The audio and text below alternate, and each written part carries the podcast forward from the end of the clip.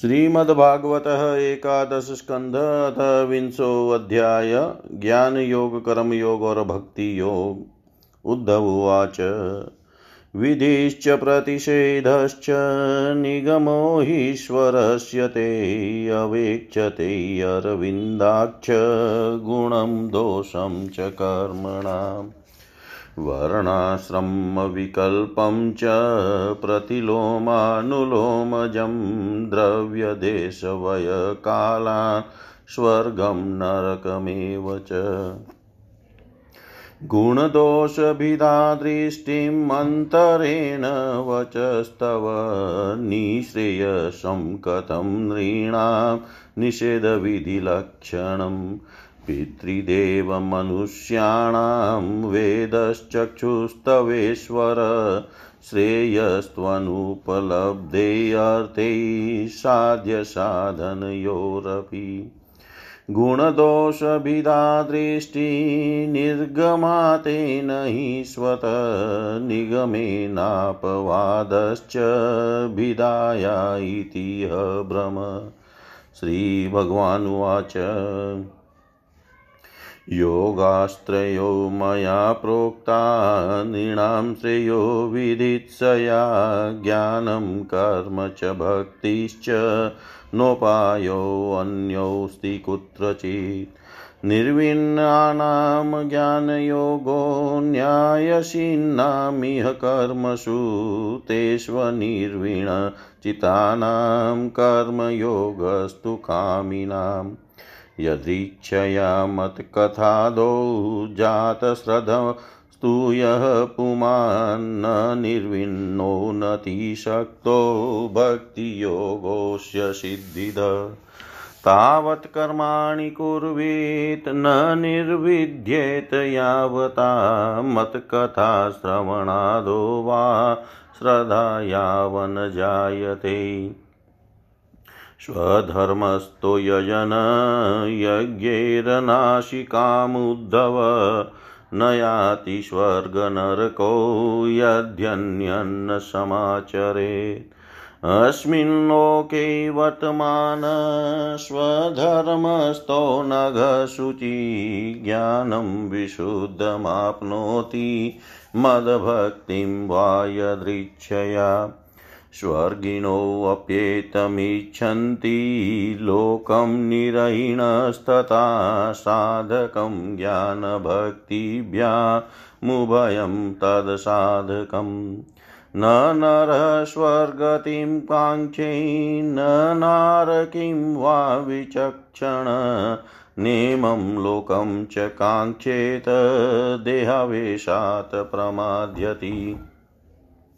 एतद्विद्वान् पुरा मृत्योर्भवाय घटेत स अप्रमत इदं ज्ञात्वा मत्रयमप्यर्थसिद्धिदम् छिद्यं, छिद्यमानं यमैरैते कृतनीडं वनस्पतिं खगस्वकेतमुत्सृज्य क्षेमं याति हलं अहोरात्रे छिद्यमानं बुधद्वायुभयवेपथु मुक्तसङ्गपरं बुधद्वा निरिह उपशाम्यति नृदेहमाद्यं सुलभं सुदुर्लभं प्लवं सुकल्पं गुरुकर्णधारं। मयानुकूलेन नभस्वतेरितं पुमान् भवाब्धिं न तरेत्स आत्मा। यदारम्भेषु निर्विण्णो विरक्तशयतेन्द्रियभ्यासिनात्मनो योगी धारयेदचलं मन। धार्यमाणं मनो यैः भ्राम्यदाश्वन्नवस्थितम् अतीन्द्रतोऽनुरोधेन्मार्गणे मार्गेणात्मवशं नयेत् मनोगतिं न विसृज्येजितप्राणो जितेन्द्रिय सत्त्वसम्पन्नया बुद्धया मनात्मवशं नयेत् एष वै परमो योगो मनसः सङ्ग्रह स्मृत हृदयज्ञत्वमन्विचन् दम्यस्यैवाव्रतो मुहुः।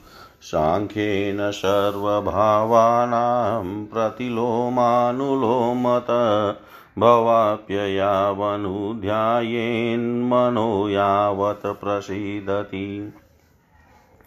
निर्विणनस्य विरक्तस्य पुरुषोक्तवेदिन मनस्त्यजति दौरात्म्यं चिन्तितस्यानुचिन्तया यमादिभियोगपतैरान्वीक्षिक्या च विद्यया ममाचोपासनाभिवानान्ये योग्यं स्मरेन्मन यदि कुर्यात् प्रमादेन योगी कर्म विगर्हितं, योगेनेव दयेन्दहो, नान्यतत्र कदाचन स्वे स्वे अधिकारे या निष्ठा सगुणप्रकी परिकीर्तितकर्मणां जात्यशुद्धा नामनेन नियमकृत। गुणदोषविधानेन सङ्गानां त्याजनेच्छया जातश्रद्धो मत्कथासु निर्वीणसर्वकर्मसु वेददुःखात्मकान् कामान् परित्यागेऽप्यनीश्वर। ततो भजेत माँ प्रीत श्रद्धालुदृढनिश्चय जुषमाणश्च तान् कामान् दुःख, दुःखोदकांश्च घर्यन्। प्रोक्तेन भक्तियोगेन भजतो माशकृन्मुने कामा हृदयानपनश्यन्ति सर्वे मयि हृदि स्थिते। भिद्यते हृदयग्रन्थिच्छिद्यन्ते सर्वसंशया, क्षीयन्ते चास्य कर्माणि मयि दृष्टे अखिलात्मनि। तस्मान्मद्भक्तियुक्तस्य योगिनो वै मदात्मन, न ज्ञानं न च वैराग्यं प्रायश्रेयो भवेदिह। यत कर्मभिर्यतपसा ज्ञानवैराग्यतश्च यत् योगेन दानधर्मेण श्रेयोभिरितरैरपि। सर्वं मदभक्तियोगेन्मद्भक्तो लभतेञ्जसा स्वर्गापवर्गमद्धाम कथं चिदयदि वाञ्छति? न किञ्चित् साधवो धीरा। भक्ता हि एकान्तिनो मम। वाञ्छयन्त्यपि मया दत्तं कैवल्य कैवल्य मपुनभवम् निरपेक्षयं परं प्राहुर्निःश्रेयसमनल्पकं तस्मान्निराशिषो भक्तिनिरपेक्षस्य मे भवेत्। न मयेकान्तभक्तानां गुणदोषोद्भवा गुणा साधूनां समचितानां बुधे परमुपेयुषाम् एवमेतान् मयाधिष्ठान्ननुतिष्ठन्ति मे पथ क्षेमं विन्दन्ति मत्स्थानं यद् ब्रह्म परमं विदु क्षेमं विन्दन्ति मत्स्थानं यद् ब्रह्म परमं विदु। उद्धव जी ने कहा कमल नयन श्री कृष्ण आप सर्वशक्तिमान हैं, आपकी आज्ञा ही वेद है, उसमें कुछ कर्मों को करने की विधि है और कुछ के करले का निषेध है। यह विधि निषेध कर्मों के गुण और दोष की परीक्षा करके ही तो होता है। वर्णाश्रम भेद प्रतिलोम और अनुलोम रूप वर्ण संकर कर्मों के उपयुक्त और अनुपयुक्त द्रव्य देश, आयु और काल तथा स्वर्ग और नरक के भेदों का बोध भी वेदों से ही होता है। इसमें संदेह नहीं कि आपकी वाणी ही वेद है, परंतु उसमें विधि निषेध ही तो भरा पड़ा है। यदि उसमें गुण और दोष में भेद करने वाली दृष्टि न हो तो वह प्राणियों का कल्याण करने में समर्थ ही कैसे हो? सर्वशक्तिमान परमेश्वर, आपकी वाणी वेद ही पीतर देवता और मनुष्यों के लिए श्रेष्ठ मार्गदर्शक का काम करता है। क्योंकि उसी के द्वारा स्वर्ग, मोक्ष आदि अदृष्ट वस्तुओं का बोध होता है, और इस लोक में भी किसका, कौन सा साध्य है और क्या साधन, इसका निर्णय भी उसी से होता है। प्रभु, इसमें संदेह नहीं कि गुण और दोषों में भेद दृष्टि आपकी वाणी वेद के ही अनुसार है। किसी की अपनी कल्पना नहीं, परंतु प्रश्न तो यह है कि आपकी वाणी ही भेद का निषेध भी करती है। यह विरोध देख कर मुझे भ्रम हो रहा है। आप कृपा करके मेरा यह भ्रम मिटाइए। भगवान श्री कृष्ण ने कहा, प्रिय उद्धव, मैंने ही वेदों में एवं अन्यत्र भी मनुष्यों का कल्याण करने के लिए अधिकारी भेद से तीन प्रकार के योगों का उपदेश किया है। वे है ज्ञान, कर्म और भक्ति। मनुष्य के परम कल्याण के लिए इनके अतिरिक्त और कोई उपाय कहीं नहीं है।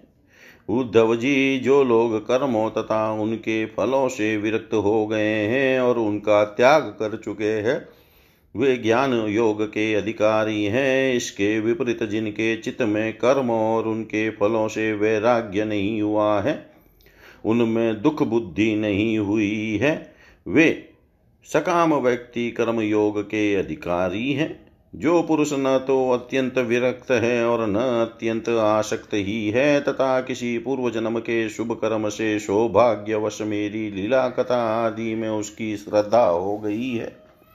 वह भक्ति योग का अधिकारी है, उसे भक्ति योग के द्वारा ही सिद्धि मिल सकती है।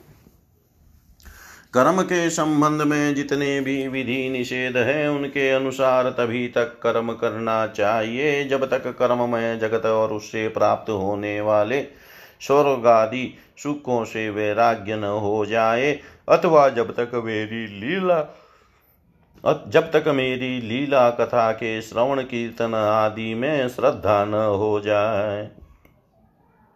उद्धव इस प्रकार अपने वर्ण और आश्रम के अनुकूल धर्म में स्थित रहकर यज्ञों के द्वारा बिना किसी आशा और कामना के मेरी आराधना करता रहे और निषिद्ध कर्मों से दूर रहकर केवल विहित कर्मों का ही आचरण करे तो उसे स्वर्ग या नरक में नहीं जाना पड़ता। अपने धर्म में निष्ठा रखने वाला पुरुष शरीर में रहते ही निषिद्ध कर्म का परित्याग कर देता है। और राग आदि मलों से भी मुक्त पवित्र हो जाता है। इसी से अनायास ही उसे आत्म साक्षात्कार रूप विशुद्ध तत्व ज्ञान अथवा द्रुत होने पर मेरी भक्ति प्राप्त होती है। यह विधि निषेध रूप कर्म का अधिकारी मनुष्य शरीर बहुत ही दुर्लभ है। स्वर्ग और नरक दोनों ही लोकों में रहने वाले जीव इसकी अभिलाषा करते रहते हैं, क्योंकि इसी शरीर में अंतकरण की शुद्धि होने पर ज्ञान अथवा भक्ति की प्राप्ति हो सकती है। स्वर्ग अथवा नरक का भोग प्रदान शरीर किसी भी साधन के उपयुक्त नहीं है। बुद्धिमान पुरुष को न तो स्वर्ग की अभिलाषा करनी चाहिए और न नरक की ही और तो क्या इस मनुष्य शरीर की भी कामना न करनी चाहिए? क्योंकि किसी भी शरीर में गुण बुद्धि और अभिमान हो जाने से अपने वास्तविक स्वरूप की प्राप्ति के साधन में प्रमाद होने लगता है। यद्यपि यह मनुष्य शरीर है तो मृत्युग्रस्त ही, परंतु इसके द्वारा परमार्थ की सत्य वस्तु की प्राप्ति हो सकती है।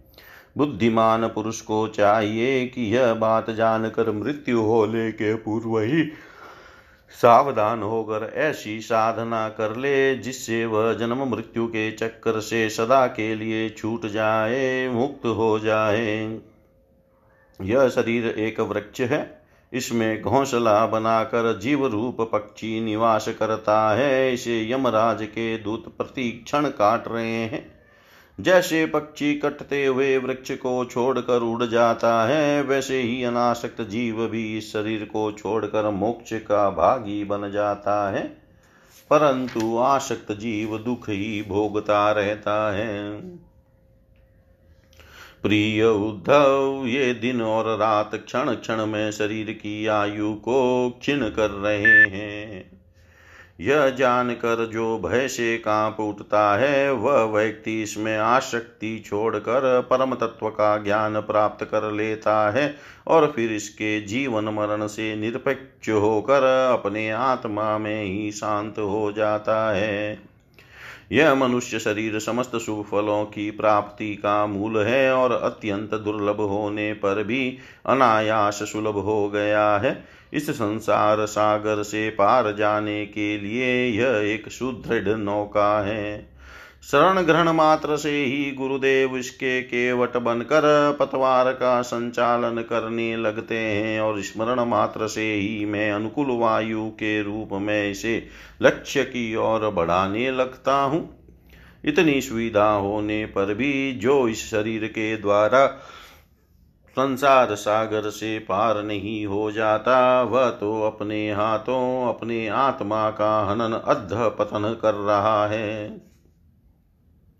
प्रिय उद्धव, जब पुरुष दोष दर्शन के कारण कर्मों से उद्विग्न और विरक्त हो जाए, तब जितेंद्रिय होकर वह योग में स्थित हो जाए और अभ्यास आत्मानुसंधान के द्वारा अपना मन मुझ परमात्मा में निश्चल रूप से धारण करे। जब स्थिर करते समय मन चंचल होकर इधर उधर भटकने लगे, तब झटपट बड़ी सावधानी से उसे मना कर समझा बुझा कर फुसला कर अपने वश में कर ले। इंद्रियों और प्राणों को अपने वश में रखे और मन को एक क्षण के लिए भी स्वतंत्र न छोड़े। उसकी एक एक चाल, एक एक हरकत को देखता रहे। इस प्रकार सत्व संपन्न बुद्धि के द्वारा धीरे धीरे मन को अपने वश में कर लेना चाहिए। जैसे सवार घोड़े को अपने वश में करते समय उसे अपने मनोभाव की पहचान कराना चाहता है, अपनी इच्छा के अनुसार उसे चलाना चाहता है और बार बार फुसला कर उसे अपने वश में कर लेता है। वैसे ही मन को फुसला कर उसे मीठी मीठी बातें सुनाकर वश में कर लेना भी परम योग है। सांख्य शास्त्र में प्रकृति से लेकर शरीर पर्यंत सृष्टि का जो क्रम बतलाया गया है, उसके अनुसार सृष्टि चिंतन करना चाहिए और जिस क्रम से शरीर आदि का प्रकृति में लय बताया गया है, उस प्रकार लय चिंतन करना चाहिए। यह क्रम तब तक जारी रखना चाहिए जब तक मन शांत स्थिर न हो जाए। जो पुरुष संसार से विरक्त हो गया है और जिसे संसार के पदार्थों में दुख बुद्धि हो गई है, वह अपने गुरुजनों के उपदेशों को भली भांति समझकर बार बार अपने स्वरूप के ही चिंतन में संलग्न रहता है। इस अभ्यास से बहुत शीघ्र ही उसका मन अपनी वह चंचलता, जो अनात्मा शरीर आदि में आत्मबुद्धि करने से हुई है छोड़ देता है। यम नियम आसन प्राणायाम प्रत्याहार धारणा ध्यान समाधि आदि योग मार्गों से वस्तु तत्व का निरीक्षण परीक्षण करने वाली आत्मविद्या से तथा मेरी प्रतिमा की उपासना से, अर्थात कर्म योग ज्ञान, योग और भक्ति योग से मन परमात्मा का चिंतन करने लगता है और कोई उपाय नहीं है। उद्धव जी वैसे तो योगी कभी कोई निंदित कर्म करता ही नहीं। परंतु यदि कभी उससे उससे प्रमादवश कोई अपराध बन जाए तो योग के द्वारा ही उस पाप को जला डाले। कृष्ण आदि दूसरे प्रायश्चित कभी न करे। अपने अपने अधिकार में जो निष्ठा है, वही गुण कहा गया है। इस गुण दोष और विधि निषेध के विधान से यही तात्पर्य निकलता है कि किसी प्रकार विषयाशक्ति का परित्याग हो जाए। क्योंकि कर्म तो जन्म से ही अशुद्ध है, अनर्थ के मूल है, शास्त्र का तात्पर्य उनका नियंत्रण नियम ही है। जहाँ तक हो सके प्रवृत्ति का संकोच ही करना चाहिए।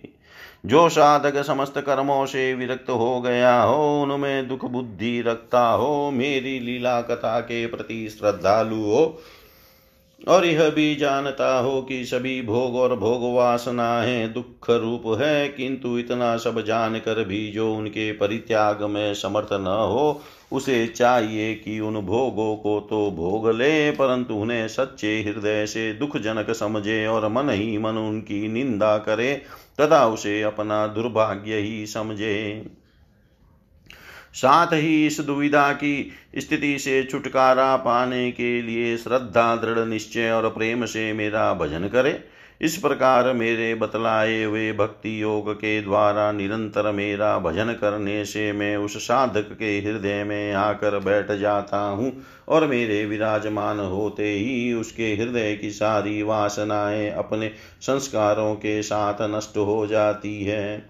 इस तरह जब मुझे उसे मुझ सर्वात्मा का साक्षात्कार हो जाता है, तब तो उसके हृदय की गांठ टूट जाती है, उसके सारे संशय छिन्न भिन्न हो जाते हैं और कर्म वासनाएँ सर्वता क्षीण हो जाती है।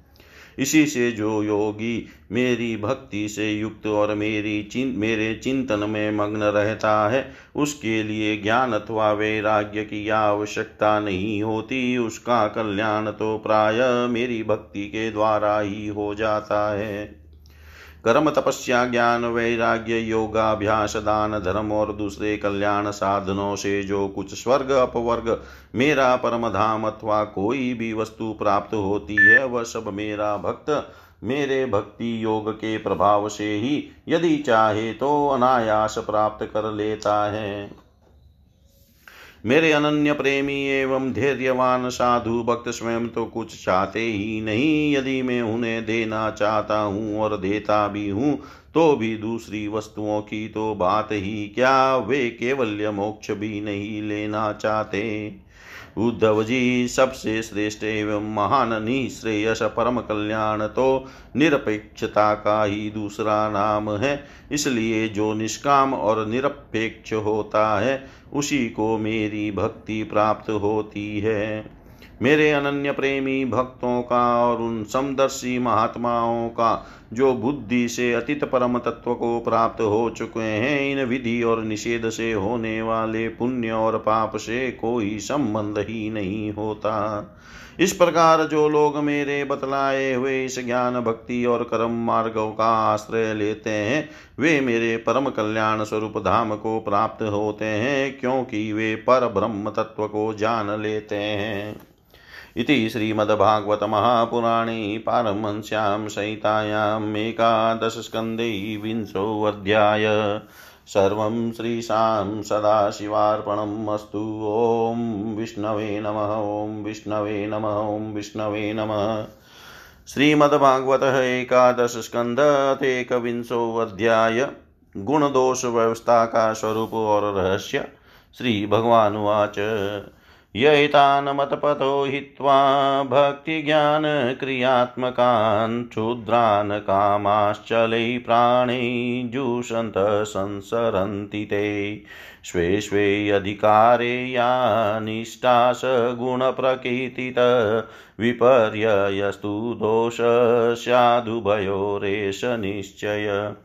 शुद्धय शुद्धिविधीयेते समानेष्वपि वस्तुषु द्रवस्य विचिकित्सार्थं गुणदोषौ शुभाशुभौ धर्मार्थं व्यवहारार्थं यात्रार्थमिति चानघ दर्शितोऽयं मयाचारो धर्ममुद्वहतां दूरम् भूम्यं व्यग्न्यनीलाकाशा भूतानां पञ्चधातव ब्रह्मास्तावरादीना शारीरात्मसंयुता वेदेन नामरूपाणि विषमाणि समेष्वपि धातुषु दव कल्पयन्ते तेषां स्वार्थसिद्धये।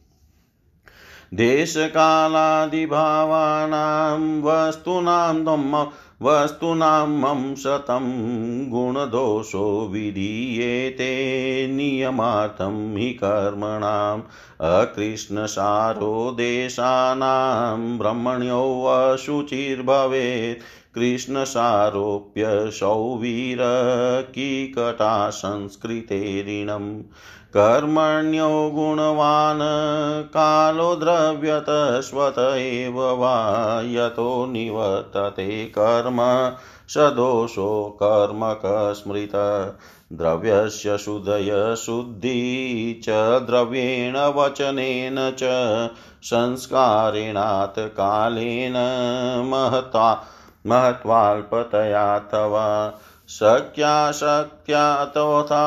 महत्वाल्पतयाथवा शक्याशक्त्यातोथा शक्त्याशक्त्याथवा बुद्धया समृद्धया च यदात्मने अगं कुर्वन्ति यथा देशावस्थानुसारत। धान्यदार्वस्तिन्त्यन्तूनां रसतेजसचर्मणां कालवायावग्निमृत्तो यै पार्थिवानां युतायुते। अमेध्यलिप्तं यदते येन गन्धं लेपं व्यपोहति, भजते प्रकृतिं तस्य तच्छोचं तावदिश्यते। स्नानदानतपोवस्ता वीर्यसंस्कारकर्मभिः मत्स्मृत्या चात्मनः शोचं शुद्धं कर्माचरेद्विज। मन्त्रस्य च परिज्ञानं कर्मशुद्धिर्मर् अर्पणं धर्म सम्पद्यते षड्भिर्धर्मस्तु विपर्यय। क्वचित् गुणोऽपि दोषः स्याददोषोऽपि विधिना गुण। गुणदोषात् नियमस्तद्भिदामेव बाधते। समानकर्माचरणं पतितानां न पातकम् औत्पतिको गुणसङ्गो न शयान पतत्यद। यतो यतो निवर्तेत, विमुच्येत ततस्तत, एष धर्मो नृणां क्षेम शोकमोहभयापः विषयेषु गुणाध्यासात् पुंससङ्गस्ततो भवेत्। सङ्गा तत्र भवेत् काम, कामादेव कलिर्नृणाम्। कलिर्दुविसः क्रोधस्तमस्तमनुवर्तते, तमसा ग्रस्यते पुंसश्चेतना व्यापिनी द्रुतम्। तया विरहितसाधो जन्तुशून्याय कल्पते ततोऽस्य स्वार्थविभ्रंशो मूर्छितस्य मृतस्य च विषयाभिनिवेशेन नात्मानं वेदनापरं वृक्षजीविकया जीवन् व्यर्थं भस्त्रेव यश्वसन्। फलश्रुतिरियं नृणां न श्रेयो रोचनं परं, श्रेयो विवीक्षया प्रोक्तं यथा भेषज्यरोचनम् उत्पत्त्येव हि कामेषु, प्राणेषु, स्वजनेषु च आसक्तमनसो मत्र्यात्मनो अनर्थहेतुषु। न तान् विदुष स्वार्थं भ्राम्यतो व्रजिनाध्वनि कथं युञ्ज्यात् पुनस्तेषु तास्तमो विशतो बुध। एवं वयवशितं केचिद्विज्ञानकुबुद्धय फलश्रुतिकुसुमितां न वेदज्ञा वदन्ति। कामिनः कृपणा लुब्धा पुष्पेषु फलबुद्धय, अग्निमुग्धा धूमन्तान्ता, स्वं लोकं न विदन्ति ते। न मे मामङ्गजानन्ति हृदिस्थं य इदं यत उक्तशस्त्रायुक् सुत्रिपो यथा निहारचक्षुष। ते मे मतं विज्ञाय परोक्षं विषयात्मका हिंसायां यदि राग स्यादयज्ञ एव न चोदना। हिंसाविहारायावलब्धै पशुभिश्वसुखे च या यजन्ते देवता यज्ञै पितृभूतपतिन् कला। स्वप्नोपममुं लोकमसन्तं श्रवणप्रियम्। आशिषो हृदि सङ्कल्प्य त्यज्यन्त्यथात् यथावणि। रजसत्त्वतमो निष्ठा रजसत्त्वतमोजुष उपासत इन्द्रमुख्यान् देवादीन् न तथैव माम्। इष्टवेह देवतार्यज्ञे गत्वा रस्यामहे दिवि तस्यान्त इह भूयास्म महाशाला, महाकुला। एवं पुष्पितया वाचा व्याक्षिप्तमनसां नृणां मानिनां चातिस्तब्धानां मद्वार्तापि न रोचते। वेदा भ्रमात्मविषया स्त्रीकाण्डविषया इमे परोक्षवादा ऋषय परोक्षं मम च प्रियं शब्दब्रह्मसुदुर्बोधं प्राणेन्द्रियमनोमयम् अनन्तपारं गम्भीरं दुर्विग्राह्यं समुद्रवत् मयोपप्रहितं भुम्ना ब्रह्मणानन्तशक्तिना भूतेषु घोषरूपेण विशेषूर्णेव लक्ष्यते यथोर्णनाभिहृदया दूर्णामुद्वमते मुखात् आकाशाद्घोषवाण प्राणो मनसा स्पर्शरूपिणा छन्दोमयोऽमृतमय सहस्रपदवीं प्रभु। ओङ्कारादव्यजिन्तस्पशस्वरोषमान्तस्तभूषिता विचित्रभाषा विततां छन्दोभिश्चतुरुत्तरै बृहतीं सृजत्याक्षिपते स्वयं। गायत्र्युष्णिगनुष्टुप च बृहती पङ्क्तिरेव च त्रिष्टुभजगत्य जगत्यतिछन्दो हि अत्यष्ट्यति जगद्विराट् किं विदते किमाचष्टे किमनुद्य विकल्पयेतीत्यस्य हृदयं लोके नान्यो मम वेद कश्चन। माँ विदते अभिदते माँ विकल्प्यापोहते त्वम्। एतावान् सर्ववेदार्थ शब्दास्ताय माँ विदां मायामात्रमनुध्यान्ते प्रतिषिध्य प्रसीदति। मायामात्रमनुध्यान्ते प्रतिषिध्य प्रसीदति। भगवान श्री कृष्ण कहते हैं, प्रिय उद्धव, मेरी प्राप्ति के तीन मार्ग हैं, भक्ति योग, ज्ञान योग और कर्म योग। जो इन्हें छोड़कर चंचल इंद्रियों के द्वारा क्षुद्र भोग भोगते रहते हैं, वे बार बार जन्म मृत्यु रूप संसार के चक्कर में भटकते रहते हैं।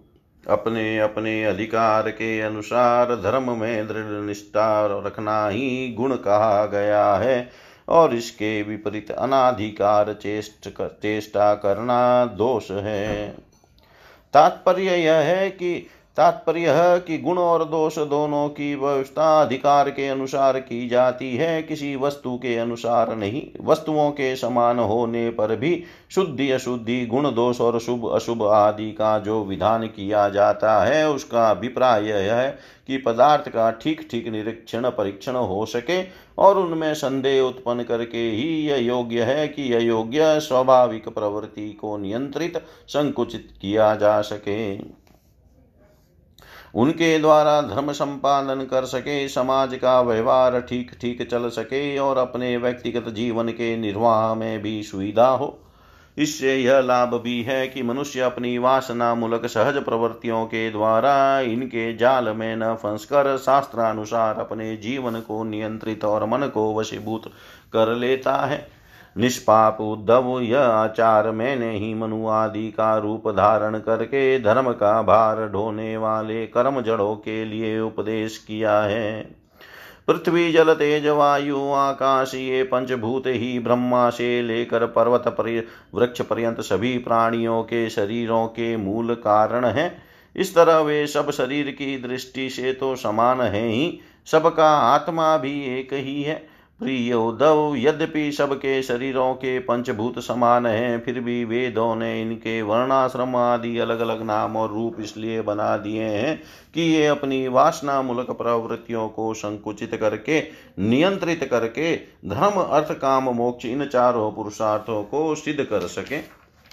साधु श्रेष्ठ, देश काल फल निमित अधिकारी और धान्य आदि वस्तुओं के गुण दोषों का विधान भी मेरे द्वारा इसीलिए किया गया है कि कर्मों में लोगों की उच्छृंखल प्रवृत्ति न हो, मर्यादा का भंग न होने पावे। देशों में वह देश अपवित्र है, जिसमें कृष्ण कृष्ण सार मृग न हो और जिसके निवासी ब्राह्मण भक्त न हो। कृष्ण सार मृग के होने पर भी केवल उन प्रदेशों को छोड़कर जहाँ संत पुरुष रहते हैं, किकट देश अपवित्र ही है। संस्कार रहित और उसर आदि स्थान भी अपवित्र ही हो, होते हैं। समय वही पवित्र है जिसमें कर्म करने योग्य सामग्री मिल सके तथा कर्म भी हो सके। जिसमें कर्म करने की सामग्री न मिले आगंतुक दोषों से अथवा स्वाभाविक दोष के कारण जिसमें कर्म ही न हो सके वह समय अशुद्ध है। पदार्थों की शुद्धि और अशुद्धि द्रव्य वचन संस्कार काल महत्व अथवा अल्पत्व से भी होती है। जैसे कोई पात्र जल से शुद्ध और मूत्र आदि से अशुद्ध हो जाता है, किसी वस्तु की शुद्धि अथवा शुद्धि में शंका होने पर ब्राह्मणों के वचन से वह शुद्ध हो जाती है, अन्यथा अशुद्ध रहती है। पुष्प आदि जल छिड़कने से शुद्ध और सूंघने से अशुद्ध माने जाते हैं। तत्काल का पकाया वान शुद्ध और बासी अशुद्ध माना जाता है। बड़े सरोवर और नदी आदि का जल शुद्ध और छोटे गड्ढों का अशुभ माना जाता है। इस प्रकार क्रम से समझ लेना चाहिए। शक्ति, अशक्ति, बुद्धि और वैभव के अनुसार भी पवित्रता और अपवित्रता की व्यवस्था होती है। उसमें भी स्थान और उपयोग करने वाले की आयु का विचार करते हुए ही अशुद्ध वस्तुओं का व्यवहार का दोष ठीक तरह से आंका जाता है। जैसे धनी, दरिद्र, बलवान, निर्बल, बुद्धिमान, मूर्ख, उपद्रव, पूर्ण और सुखद देश तथा तरुण एवं वृद्धावस्था के वेद भेद से शुद्धि और अशुद्धि की व्यवस्था में अंतर पड़ जाता है। अनाज लकड़ी हाथी, दांत आदि, हड्डी, सूत, मधु, नमक, तेल, घी आदि, रस, सोना, पारा आदि, तेजस पदार्थ, चाम और घड़ा आदि, मिट्टी के बने पदार्थ, समय पर अपने आप हवा लगने से, आग में जलाने से, मिट्टी लगाने से अथवा जल में धोने से शुद्ध हो जाते हैं। देश काल और अवस्था के अनुसार कहीं जल मिट्टी आदि शोध सामग्री के संयोग से शुद्धि करनी पड़ती है तो कहीं कहीं एक एक से भी शुद्धि हो जाती है। यदि किसी वस्तु में कोई अशुद्ध पदार्थ लग गया हो तो छीलने से या मिट्टी आदि मलसने से जब उस पदार्थ की गंध और लेप न रहे और वह वस्तु अपने पूर्व रूप में आ जाए, तब उसको शुद्ध समझना चाहिए। स्नान दान तपस्या वय सामर्थ्य संस्कार कर्म और मेरे स्मरण से चित्त की शुद्धि होती है। इनके द्वारा शुद्ध होकर ब्राह्मण, क्षत्रिय और वैश्य को विहित कर्मों का आचरण करना चाहिए। गुरु मुख से सुनकर भली भांति हृदय अंगम कर लेने से, मंत्र की और मुझे समर्पित कर देने से कर्म की शुद्धि होती है। उद्धव जी, इस प्रकार देश काल पदार्थ कर्ता मंत्र और कर्म इन छओं के शुद्ध होने से धर्म और अशुद्ध होने से अधर्म होता है। कहीं कहीं शास्त्र विधि से गुण दोष हो जाता है और दोष गुण जैसे ब्राह्मण के लिए संध्या, वर्णन, गायत्री, जप आदि गुण है, परंतु शूद्र के लिए दोष है और दूध आदि का व्यापार वैश्य के लिए विहत है, परंतु ब्राह्मण के लिए अत्यंत निषिद्ध है। एक ही वस्तु के विषय में किसी के लिए गुण और किसी के लिए दोष का विधान गुण और दोषों की वास्तविकता का खंडन कर देता है। और इससे यह निश्चय होता है कि गुण दोष का यह भेद कल्पित है। जो लोग पतित है, वे पतितों का सा आचरण करते हैं तो उन्हें पाप नहीं लगता। जबकि श्रेष्ठ पुरुषों के लिए वह सर्वथा त्याज्य होता है। जैसे गृहस्थों के लिए स्वाभाविक होने के कारण अपनी पत्नी का संग पाप नहीं है, परंतु सन्यासी के लिए घोर पाप है।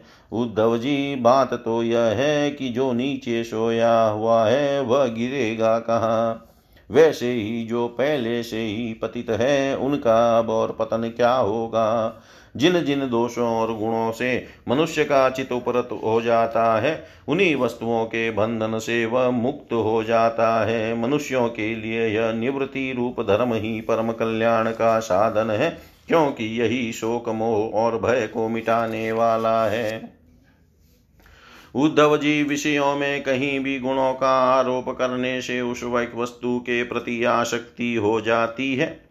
आसक्ति होने से उसे अपने पास रखने की कामना हो जाती है और इस कामना की पूर्ति में किसी प्रकार की बाधा पड़ने पर लोगों में परस्पर कलह होने कलह होने लगता है। कलह से असह्य क्रोध की उत्पत्ति होती है, और क्रोध के समय अपने हित अहित का बोध नहीं रहता, अज्ञान छा जाता है। इस अज्ञान से शीघ्र ही मनुष्य की कार्य कार्य का निर्णय करने वाली व्यापक चेतना शक्ति लुप्त हो जाती है। साधो चेतना शक्ति अर्थात स्मृति के लुप्त हो जाने पर मनुष्य में मनुष्यता नहीं रह जाती, पशुता आ जाती है और वह शून्य के समान अस्तित्वहीन हो जाता है। अब उसकी अवस्था वैसी ही हो जाती है जैसे कोई मूर्छित या मुर्दा हो। ऐसी स्थिति में न तो उसका स्वार्थ बनता है और न तो परमार्थ विषयों का चिंतन करते करते वह विषय रूप हो जाता है। उसका जीवन वृक्षों के समान जड़ हो जाता है। उसके शरीर में उसी प्रकार व्यर्थ श्वास चलता रहता है। जैसे लुहार की धोंकनी में की हवा। उसे न अपना ज्ञान रहता है और न किसी दूसरे का। वह सर्वथा आत्मवंचित हो जाता है। उद्धव जी यह स्वर्गादि रूप फल का वर्णन करने वाली श्रुति मनुष्यों के लिए उन उन लोकों को परम पुरुषार्थ नहीं बतलाती, परंतु बहिर्मुख पुरुषों के लिए अंतकरण शुद्धि के द्वारा परम कल्याणमय मोक्ष की विवक्षा से ही कर्मों में रुचि उत्पन्न करने के लिए वैसा वर्णन करती है। जैसे बच्चों से औषधि में रुचि उत्पन्न करने के लिए रोचक वाक्य कहे जाते हैं बेटा प्रेम से गिलोय का काढ़ा पी लो तो तुम्हारी चोटी बढ़ जाएगी। इसमें संदेह नहीं कि संसार के विषय भोगों में, प्राणों में और संगे सज्ञे संबंधियों में सभी मनुष्य जन्म से ही आसक्त है और उन वस्तुओं की आसक्ति उनकी आत्मोन्नति में बाधक एवं अनर्थ का कारण है। वे अपने परम पुरुषार्थ को नहीं जानते, इसलिए स्वर्ग आदि का जो वर्णन मिलता है, वह ज्यो का त्यों सत्य है। ऐसा विश्वास करके देवादि योनियों में भटकते रहते हैं और फिर वृक्ष आदि योनियों के घोर अंधकार में आ पड़ते हैं। ऐसी अवस्था में कोई भी विद्वान अपना वेद अथवा वेद फिर से उन्हें उन्हीं विषयों में क्यों प्रवृत्त करेगा? दुर्बुद्धि लोग कर्मवादी वेदों का यह अभिप्राय न समझकर कर्माशक्ति वश पुष्पों के समान स्वर्गादि लोकों का वर्णन देखते हैं और उन्हीं को परम फल मान कर भटक जाते हैं। परंतु वेद वेता लोग श्रुतियों का ऐसा तात्पर्य नहीं बतलाते। विषय वासनाओं में फंसे हुए दीनहीन लोभी पुरुष रंग बिरंगे पुष्पों के समान स्वर्ग आदि लोकों को ही सब कुछ समझ बैठते हैं।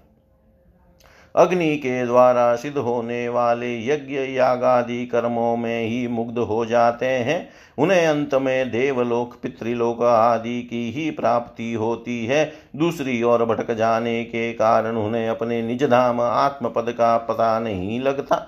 प्यारे उद्धव, उनके पास साधना है तो केवल कर्म की, और उसका कोई फल है तो इंद्रियों की तृप्ति।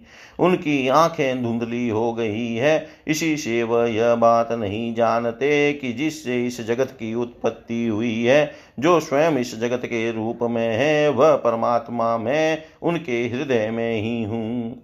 यदि हिंसा और उसके फल मांस भक्षण में राग ही हो, उसका त्याग न किया जा सकता हो तो यज्ञ में ही करे, यह परिसंख्या विधि है। स्वाभाविक प्रवृत्ति का संकोच है, संध्या वंदनादि के समान अपूर्व विधि नहीं है। इस प्रकार मेरे परोक्ष अभिप्राय को न जानकर विषय लोलुप पुरुष हिंसा का खिलवाड़ खेलते हैं और दुष्टतावश अपनी इंद्रियों की तृप्ति के लिए वध किए हुए पशुओं के मांस से यज्ञ करके देवता पितर और भूतपतियों के यजन का ढोंग करते हैं। उद्धव जी स्वर्ग आदि परलोक स्वप्न के दृश्यों के समान है। वास्तव में वे असत है, केवल उनकी बातें सुनने में बहुत मीठी लगती है। सकाम पुरुष वहाँ के भोगों के लिए मन ही मन अनेकों प्रकार के संकल्प कर लेते हैं और जैसे व्यापारी अधिक लाभ की आशा से मूलधन को भी खो बैठता है, वैसे ही वे सकाम यज्ञों द्वारा अपने धन का नाश करते हैं। वे स्वयं रजोगुण सत्वगुण या तमोगुण में स्थित रहते हैं और रजोगुणी सत्वगुणी अथवा तमोगुणी इंद्रादि देवताओं की उपासना करते हैं। वे उन्हीं सामग्रियों से उतने ही परिश्रम से मेरी पूजा नहीं करते। वे जब इस प्रकार की पुष्पिता वाणी रंग बिरंगी मीठी मीठी बातें सुनते हैं कि हम लोग इस लोक में यज्ञों के द्वारा देवताओं का यजन करके स्वर्ग में जाएँगे और वहीं वहाँ दिव्य आनंद भोगेंगे। उसके बाद जब फिर हमारा जन्म होगा, तब हम बड़े कुलीन परिवार में पैदा होंगे। हमारे बड़े बड़े महल होंगे और हमारा कुटुंब बहुत सुखी और बहुत बड़ा होगा। तब उनका चित्त क्षुब्ध हो जाता है और उनकी हेकड़ी जताने वाले घमंडियों को मेरे संबंध की बातचीत भी अच्छी नहीं लगती। उद्धव जी, वेदों में तीन कांड है, कर्म, उपासना और ज्ञान। इन तीनों कांडों के द्वारा प्रतिपादित विषय है, ब्रह्म और आत्मा की एकता। सभी मंत्र और मंत्र दृष्टा ऋषि इस विषय को खोल कर नहीं गुप्त भाव से बतलाते हैं और मुझे भी इस बात को गुप्त रूप से कहना ही अभिष्ट है। वेदों का नाम है शब्द ब्रह्म। वे मेरी मूर्ति है। इसी से उनका रहस्य समझना अत्यंत कठिन है। यह शब्द ब्रह्म परा पश्यंती और मध्यमा वाणी के रूप में प्राण, मन और इंद्रियमय है। समुद्र के समान सीमा रहित और गहरा है। इसकी था लगाना अत्यंत कठिन है। इसी से जैमिनी आदि बड़े बड़े विद्वान भी उसके तात्पर्य का ठीक ठीक निर्णय नहीं कर पाते। उद्धव मैं अनंत शक्ति संपन्न एवं संयम अनंत ब्रह्म हूँ।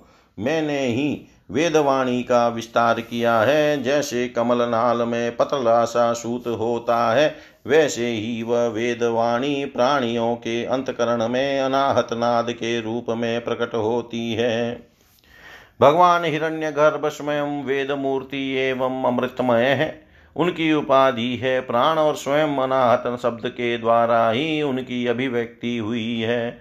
जैसे मकड़ी अपने हृदय से मुख द्वारा जाला उगलती हुई, उगलती और फिर निगल लेती है, वैसे ही वे स्पर्श आदि वर्णों संकल्प करने वाले मन रूप निमित्त कारण के द्वारा यदि आकाश से अनंत अपार अनेकों मार्गों वाली वेखरी रूप वेदवाणी को स्वयं ही प्रकट करते हैं और फिर उसे अपने में लीन कर लेते हैं। वह वाणी हृदगत सूक्ष्म ओंकार के द्वारा अभिव्यक्ति स्पर्श क से लेकर म तक, स्वर अ से औ तक, उष्मा स स स, ह और र लव इन वर्णों से विभूषित है, उसमें ऐसे छंद हैं जिनमें उत्तरोत्तर चार चार वर्ण बढ़ते जाते हैं और उनके द्वारा विचित्र भाषा के रूप में यह विस्तृत हुई है। चार चार अधिक वर्णों वाले छंदों में से कुछ ये हैं।